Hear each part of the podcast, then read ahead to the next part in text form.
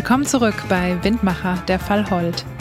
In der ersten Folge dieser vierteiligen Podcast-Serie haben wir den Jungunternehmer Hendrik Holt und seine Familie näher kennengelernt und gehört, was ihm konkret vorgeworfen wird.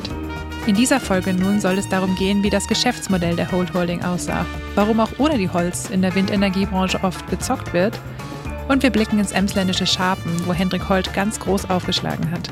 Es berichten Nina Kallmeier und Dirk Fisser. Mein Name ist Anna Scholz und ich wünsche Ihnen viel Spaß beim Zuhören. Wie sah denn nun eigentlich genau das Geschäftsmodell der Holt Holding aus, Nina?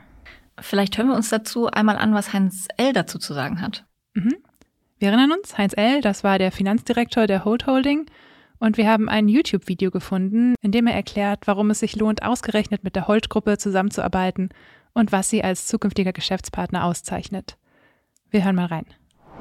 Unternehmensgruppe Holt zeichnet sich aus, erstens durch sehr schnelle Entscheidungen, zweitens durch kurze Prüfung der Projekte, drittens die Nichteinschaltung von externen Beratern und viertens und vor allem die Bereitschaft.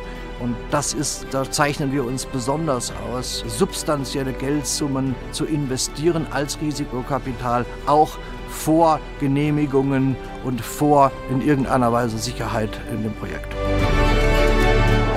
Ja, letztlich beschreibt Heinz Elder ganz gut dieses Frühphasen-Investor-Modell, was, was die Holt Holding hatte. Das heißt, sie gehen zu einem sehr frühen Zeitpunkt in ein Projekt hinein, wo noch nicht feststeht, was überhaupt daraus werden könnte. Ähm, möglicherweise auch ein Grund, warum wir in so vielen Projekten so wenig Substanzielles gefunden haben.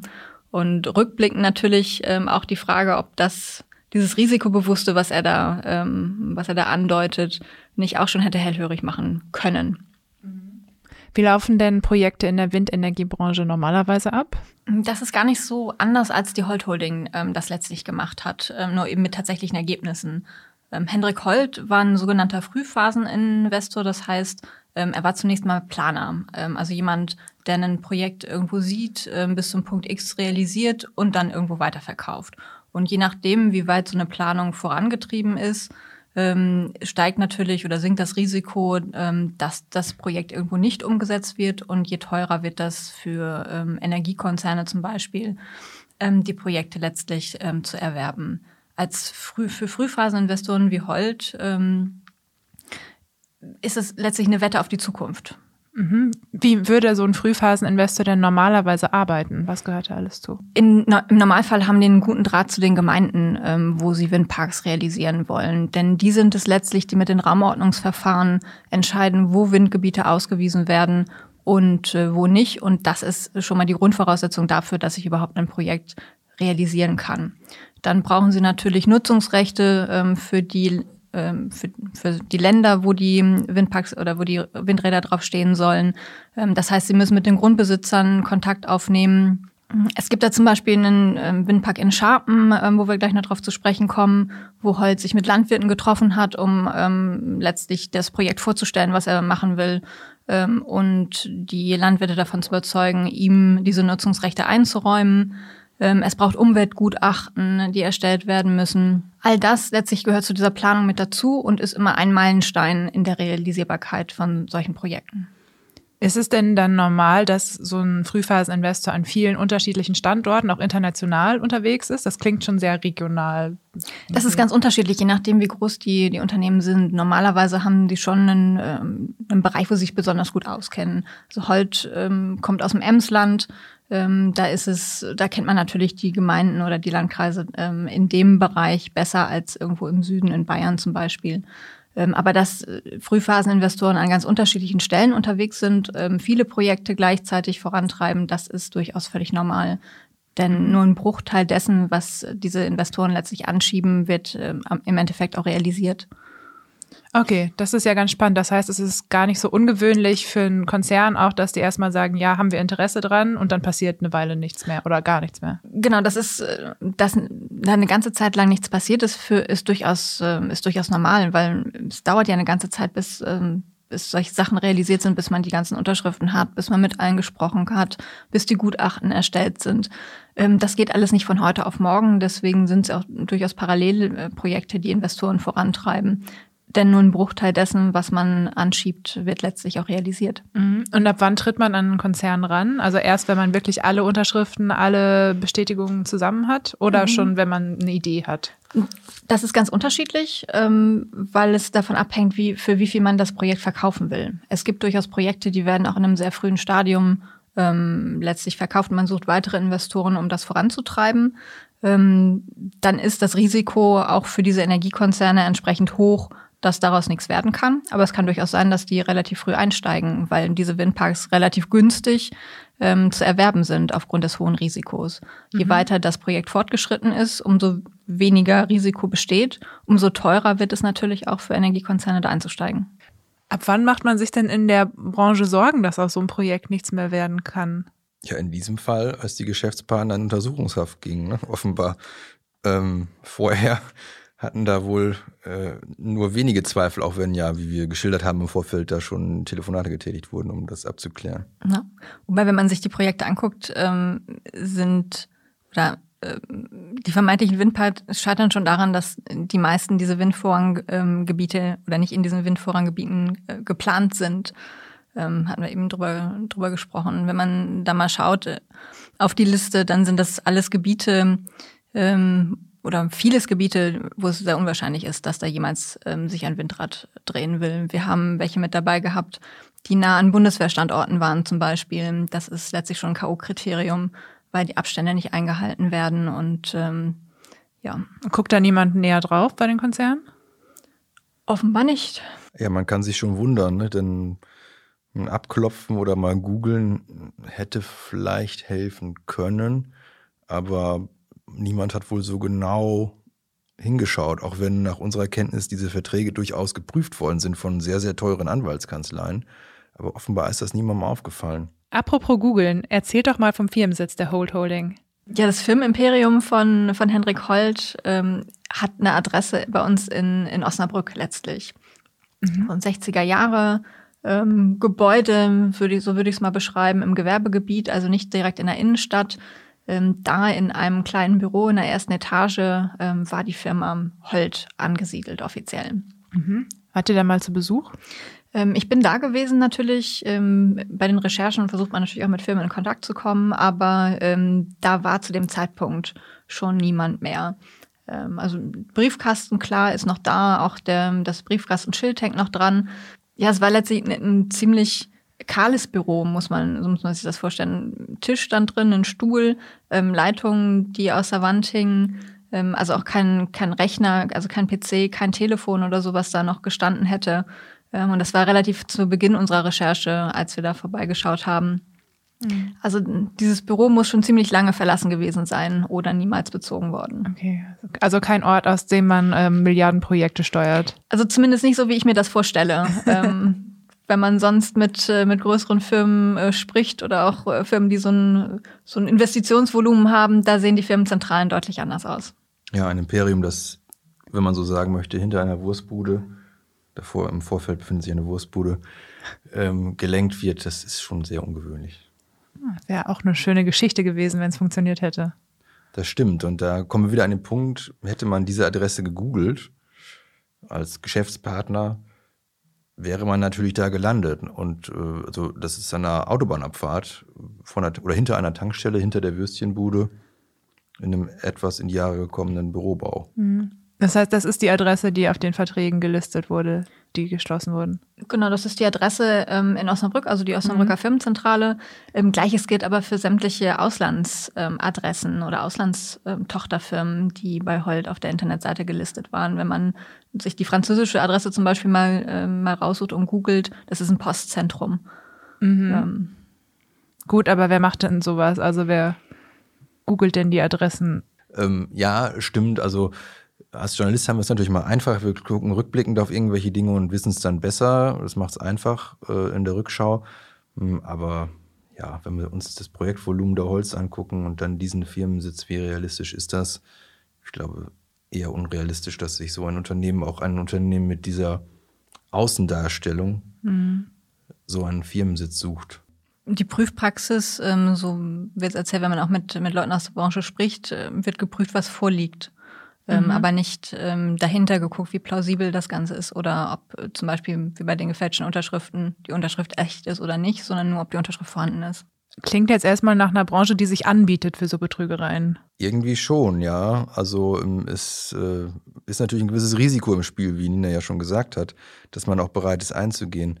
Hm, jemand aus dem, sagen wir mal, erweiterten Umfeld der Unternehmensgruppe Holt, mit dem ich gesprochen habe, der war nicht so glücklich über unsere Berichterstattung, aber auch die Berichterstattung der Kollegen, weil wir natürlich auch immer wieder unsere, in unseren Texten schimmert natürlich immer wieder ein bisschen die Ungläubigkeit auch durch. Wie konnte denn das eigentlich passieren? Und derjenige sagte mir, äh, aus, einem, aus einer Verärgerung heraus, ähm, wir waren nicht bescheuert, wir haben gezockt. Und ich denke, das umschreibt vielleicht auch ganz gut die Mentalität, die da zumindest teilweise herrscht. Gezockt ist ein gutes Stichwort, denn anders kann man das zuletzt geplante, in Anführungsstrichen, Projekt der Hold Holding eigentlich kaum beschreiben. Was hat es damit auf sich? Über Umwege haben wir tatsächlich ähm, eine Liste bekommen von Projekten, die die Holt-Gruppe mutmaßlich als letzten großen Coup ähm, mhm. vorhatte zu verkaufen. Das, ähm, das sogenannte Projekt Munich. Ähm, 30 Windparks, immerhin mit 280 Windrädern, unglaublich, wenn man sich anguckt, was äh, momentan in der Windbranche in Deutschland überhaupt äh, möglich ist. All diese Projekte waren in Deutschland, mhm. ganz unterschiedlichen Landkreisen vom Norden bis, bis Richtung Bayern und äh, meist umfasst äh, teils sollten Dutzende Windräder in einem dieser Parks entstehen. Das ist schon, schon ungewöhnlich, weil normalerweise vielleicht eine Handvoll, sechs, sieben, acht, neun, zehn, irgendwo so um den Dreh, 15 ja. vielleicht noch. Und äh, dann ist das aber auch schon ähm, in den meisten Fällen ein großer Windpark und nicht 30 sind da schon wirklich ungewöhnlich. Ähm, und das Erstaunlichste an dieser Projektplanung letztlich, dass ähm, bis 2025 all diese Projekte realisiert sein sollten. Okay. Ungewöhnlich deshalb, ähm, weil viele im Planungsstand noch gar nicht so weit fortgeschritten waren, dass man sagen könnte, da liegt überhaupt eine Baugenehmigung vor oder da könnte bald eine Baugenehmigung vorliegen. Wenn man sich da anguckt, wie lange das durch die Instanzen geht, ist mhm. 2025 da schon, schon sehr optimistisch. Und das war auch schon ver verkauft, dieses Projekt? Das sollte ähm, unseren Informationen nach der letzte große Coup werden. Ähm, bevor es verkauft werden konnte, ähm, sind die Ermittler eingeschritten. Mutmaßlich sollten irgendwie zwei, drei Investoren gesucht werden, die in zweistelligen Millionenbeträgen einsteigen. Ähm, aber dazu ist es letztlich nicht mehr gekommen. Glaubst du, das hat jetzt langfristig Auswirkungen auf die Branche, dieser Fall? Also wird man ein bisschen vorsichtiger sein? Ob vorsichtiger, weiß ich nicht. Ähm, wir haben mit einigen gesprochen, die ähm, Projekte realisieren, die sagen, man guckt vielleicht schon genauer hin. Aber eigentlich ähm, waren die alle relativ ungläubig, man sagen, man kennt sich untereinander. Mhm. Es sind jetzt nicht so viele auf dem Markt, nicht so viele Mitbewerber, ähm, so dass man eigentlich weiß, mit wem man sonst zu tun hat. Ähm, Hendrik Holt kannten die wenigsten, das ähm, hat sich schon etwas gewundert.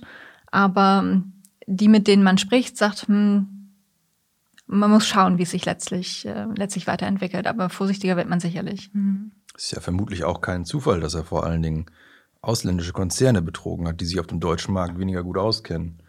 Man muss ja auch dazu sagen, dass zu dem Zeitpunkt, als Henrik Holt Windparks plante, die locker ein Atomkraftwerk ersetzt hätten, ähm, dass zu diesem Zeitpunkt in Deutschland eigentlich der Windkraftausbau aus politischen Gründen mehr oder weniger am Boden lag. Da wurde fast kein Windrad gebaut. Nur Hendrik Holt mhm. präsentierte fantastische, geradezu fantastische Pressemitteilungen über Projekte, an denen er saß. Ansonsten war das eher das, die ganze Branche am Boden. Okay, und auch das hat niemand stutzig gemacht? Das hat in dem Moment keinen stutzig gemacht, nein. Warum, darüber lässt sich nur mutmaßen, ob es man wirklich davon ausgegangen ist, äh, man kann die Projekte nicht jetzt, sondern dann später umsetzen, nach dem Motto Frühphaseninvestor, wie wir eben gesagt haben, halt in einer frühen Phase des Projekts. Mhm. Ähm, es war ja immer der politische Wille, ähm, oder es wurde, wurde seitens der Politik ähm, in Sachen Green Deal, in Sachen Umweltschutz ja schon darauf hingewiesen, dass das irgendwann mal wieder anders sein könnte. Mhm. Ähm, nur wann es soweit ist, wusste halt keiner. Mhm. Woran liegt das momentan, dass das ähm, politisch gesperrt ist, so der Weg dahin? Mm, der Weg dahin gesperrt nicht. Man hatte Ausbauziele festgesetzt äh, bzw. gedeckelt. Ähm, das macht es für Energiekonzerne natürlich nicht einfacher, ähm, Projekte voranzutreiben. Ähm, wenn man weiß, es dürfen nur eine bestimmte ähm, Anzahl Megawatt zugebaut werden, ähm, dann ist da schon mal ein limitierender Faktor, sowohl was, was die Windparks als auch was die Anzahl der, der Projekte angeht. Mhm. Das ist, ähm, hat man äh, auch seitens der Politik eingesehen, hat diesen, diesen Deckel letztlich erhöht, um Ausbauziele zu erreichen. Und äh, insofern hofft man, dass äh, auch die Windkraft in den nächsten Jahren wieder ähm, an Fahrt aufnimmt, auch an Land. Ein Beispiel für einen Windpark, den Henrik Holt mutmaßlich bauen wollte, der liegt im Emsland. Ähm, was hat es damit auf sich? Ja, in Schaben, das ist eine mhm. Kommune im südlichen Emsland, Landkreis Emsland. Sehr ländlich, viele landwirtschaftliche Betriebe, also viele Landwirte auch, die da Grund und Boden äh, besitzen und beackern. Und da war Henrik Holt unterwegs und wollte äh, Grundstücke sichern für ein Windparkprojekt, äh, mhm. das er wohl plante. Und wir haben tatsächlich äh, einige ja, Leute, Landwirte identifizieren können, mit denen er da Geschäfte gemacht hat, machen mhm. wollte, wenn man so will. Es kam dann ja nicht zur Finalisierung. Ähm, die haben wir getroffen und uns ein bisschen mit denen unterhalten. Ähm, wie sind wir da rangekommen? In dem Moment, als diese staatsanwaltschaftliche Pressemitteilung rausging mit dem Hinweis Unternehmerfamilie im Amsterdam, haben wir natürlich angefangen, uns umzuhören und sind sehr, sehr schnell auf Leute gestoßen, die in den Tagen unmittelbar vor dieser Mitteilung und vor der Festnahme Anrufe bekommen haben. Mhm. Ganz ähnlich wie ich damals von dieser Detektei. Ah, ja. Also von von Anwälten, die wissen wollten, sagen Sie mal, haben Sie da eigentlich tatsächlich was unterschrieben? Mhm. Und Aber ihr müsst ja wissen, wo ihr anfangt, da euch da umzuhören. Also ihr könnt ja nicht einfach die, die Landwirte durchtelefonieren, oder? nee, tatsächlich haben wir das etwas gezielter gemacht, aber dazu kann ich leider nichts sagen, da gilt der Quellenschutz. Okay. Ähm, da kann ich keine weiteren Angaben zu machen. Alles klar, na gut. Äh, jedenfalls ähm, hatten auch diese Landwirte also Anrufe von Leuten, die gefragt haben, sagt mal, habt ihr da wirklich was unterschrieben? Äh, und ein Teil dieser Landwirte hat das bejaht. Ja, habe ich. Ich habe da wirklich was, einen Vertrag mhm. unterschrieben. Ich stelle Hendrik Holt die Fläche, äh, die ich hier beackere, für ein Windrad zur Verfügung. Und andere wiederum, ähm, die da was unterschrieben haben sollen, die sagten, nee, also das sagt mir gar nichts. Ähm, ich habe da keinen Vertrag mit Hendrik Holt oder wem auch immer unterschrieben. Und so sind wir mit diesen Leuten halt ins Gespräch mhm. gekommen, die sich offenbar in dem Glauben befanden, dass Hendrik Holt auf ihren Grundstücken Wind, einen großen Windpark errichten will und sie dafür in den kommenden Jahren dann kontinuierlich ja eine Ausgleichszahlung erhalten, dafür, dass sie die Fläche zur Verfügung stellen. Ja, lohnt sich ja auch so als Landwirt. Das sind dann durchaus äh, vierstellige Beträge, die da fließen ähm, oder durchaus auch mehr im Jahr, ähm, die man da bekommt. Es ist jedenfalls im Zweifelsfall lohnenswerter sogar als diese Fläche, also da Mais anzubauen oder mhm, sowas. Auf den paar Quadratmetern, die es dann im Endeffekt sind, ne? Ja, es ist schon massiv und man muss ja auch bedenken, dort, wo so ein Windrad sich dreht, da fallen Schatten und in diesem Schatten wächst auch das, der Mais dann vielleicht nicht mehr so toll. Aber auch in diesen Flächen äh, schließt man Verträge mit den betroffenen Landwirten. Auch die bekommen eine Ausgleichszahlung, haben zumindest eine Ausgleichszahlung erwartet. so muss man das vielleicht formulieren. Mhm. Aber Hendrik Holt hat ja so eine richtige Kommunikationsoffensive auch gestartet. Ne? Ich erinnere da an einen Artikel, da ging es um eine quasi ein Gelage, wenn man so sagen will, in Schaben, wo zu Speis und Trank geladen wurde. Ja, Gelage trifft es, wenn man die Schilderungen so hört, wohl ganz gut. Ähm, die Landwirte haben uns berichtet, dass sie sich mehrfach tatsächlich mit Henrik Holt getroffen haben, unter anderem in einem Gasthaus in Scharpen, wo Henrik Holt und, äh, wenn ich recht entsinne, Heinz L., der Finanzdirektor, vorfuhren. Und einer der Landwirte erzählte ganz begeistert, was heißt begeistert, er erzählte, naja, äh, irritiert, nee, irritiert trifft es, glaube ich, besser, dass in dem Fahrzeug, mit dem Henrik fuhr, vorfuhr, in der Mittelkonsole mehrere tausend Euro in Bar rumlagen. Ja. Äh, okay, ist jetzt erstmal so semi-seriös, hört sich das an? Ungewöhnlich, ja. ja. Habe ich jetzt eher selten. Ich habe immer nur den, den Euro für den Einkaufswagen da liegen. Äh, aber gut, das sind vielleicht andere Welten, in denen ähm, die Holster verkehrt haben. Jedenfalls ähm, hat dann in dem Gasthaus haben Gespräche über dieses Windparkprojekt stattgefunden. Mhm. Es ging am Anfang gegen eine Unterschriftenliste rum, wo sich alle, die teilgenommen mhm. haben und alle potenziell interessierten Grundstücksbesitzer einmal unterschrieben haben. Und dann wurde darüber geredet. Die wird später nochmal wichtig, diese Liste. Genau, die sollten wir im Hinterkopf behalten. Ähm, jedenfalls hat man so darüber geredet, was plant der Hendrik denn da? Ähm, wie viel kriegen wir eigentlich dafür? Mit was können wir da eigentlich rechnen finanziell? Und es wurde reichlich äh, Bier und Schnaps getrunken, so wurde mir berichtet. ähm, und am Ende des Abends, nach einer hohen Rechnung und so hieß es reichlich Trinkgeld für die Bedienung von Henrik Gold, ähm, ja, ging man dann auseinander und es war eigentlich unklar, wie geht es eigentlich weiter.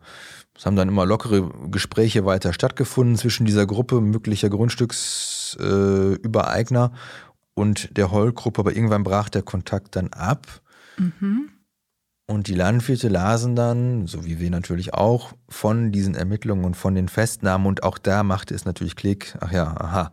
Und Teil von denen, wie gesagt, hatte vorher schon Anrufe bekommen von Geschäftspartnern von Hendrik Holt, denen Hendrik Holt offenbar offeriert hatte, Grundstücke im Emsland, auf denen man einen Windpark bauen konnte. Mhm. Geschäftspartner wären dann größere Energiekonzerne. Energiekonzerne, genau, in dem mhm. Fall mit Bezug zu, also ein Unternehmen mit Bezug zu äh, E.ON und zu vormals RWE, also großen deutschen Energiekonzernen, äh, die da im weiteren Sinne involviert sind in diese Projekte. Mhm.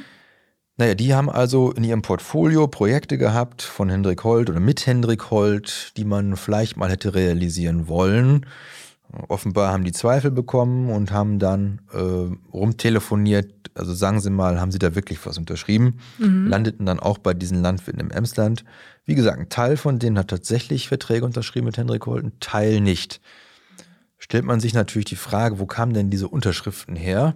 Weil es fanden sich dann alle Landwirte in diesem Paket wieder. Alle, die man brauchte, waren in ja. diesem tollen Paket. Ja? Also mhm. durchaus reizvoll. Ne? Ist ja nicht so einfach, jetzt an Grundstücke zu kommen ähm, gerade in so agrarintensiven Regionen wo die, wie dem Emsland, ja. äh, wo die Bauern ja auch jeden Zentimeter brauchen für ihren Getreideanbau ja. und ähnliches. Von wie vielen Windrädern redet man denn so bei so einem Windpark?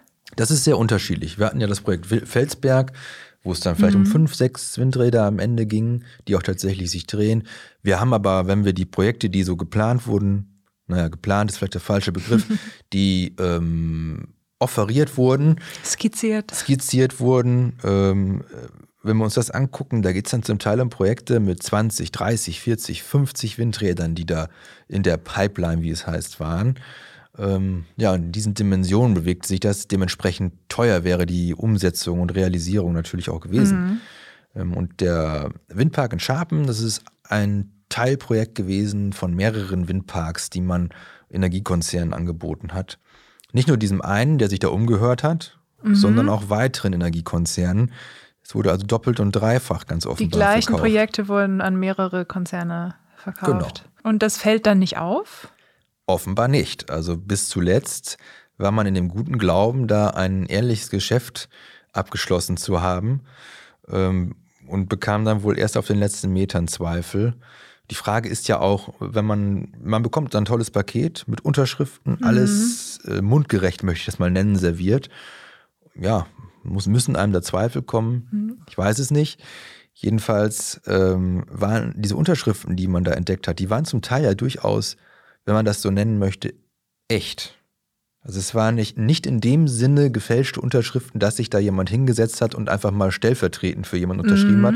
Solche Fälle gibt es auch, gibt es zuhauf. Es gibt ja sogar eine, einen Vertrag, den eine Person unterschrieben haben soll, die zum Zeitpunkt der, der Unterschriftenleistung bereits tot war so einen okay. Fall haben wir auch identifiziert. Aber in, im Fall Schapen mhm. scheinen diese Unterschriften durchaus echt zu sein. Wie also kam die Holt-Gruppe an diese Unterschriften? Da bin ich an dem Punkt, wo ich sage, ja, Moment mal, da gab es doch diese Unterschriftenliste. Okay, also die waren echt, aber nicht zwangsläufig auf dem richtigen Dokument. Genau, vielleicht betätigt. hat man da Copy und Paste oder mit Schere und Papier, ich weiß es nicht gearbeitet. Keine Ahnung, das ist Gegenstand der Ermittlung, ja. wie es dazu kam. Wir haben ja dann nicht nur die Bauern, sondern auch Bürgermeister, also Kommunalbeamte, die zugesichert haben, jawohl, dieses Projekt von Hendrik Holt, das er hier plant, das finden wir ganz toll. Mhm. Wir unterstützen das als Kommune. Und diese Zusagen waren auch Teil dieses Paketes, also nicht nur die Unterschriften. Bei so Kommunalbeamten ist es aber so, ähm, wenn man die mal googelt, findet man im, im Internet durchaus Unterschriften unter ja, äh, Dokumenten, die die so leisten, die dann veröffentlicht mhm. werden. Liegt der Verdacht nahe, dass hier jemand mit besonderen Kenntnissen, so möchte ich das mal nennen, äh, diese Und Unterschriften besonderen kriminellen hat. Energie auch, auch schon? Die wäre ja schon erforderlicher, weil es natürlich strafbar ist, ja. Unterschriften in dem Sinne zu fälschen. Ja. Das war Teil 2 der großen Windmacher-Saga. In der nächsten Folge erleben wir Hendrik Holt auf dem womöglichen Höhepunkt seiner Karriere. Er trifft das Who's Who der internationalen Politik auf der Münchner Sicherheitskonferenz und hofiert Geschäftspartner in der exklusiven Parlamentarischen Gesellschaft in Berlin. Außerdem geht es um die Frage, was treibt einen Hochstapler an und warum hat ihn eigentlich niemand durchschaut oder durchschauen wollen? Wir freuen uns, wenn Sie diesen Podcast weiterempfehlen und sind außerdem gespannt auf Ihr Feedback, Lob und Kritik. Sie erreichen unser Team unter der E-Mail-Adresse audio.noz-digital.de. Machen Sie es gut und bis zum nächsten Mal.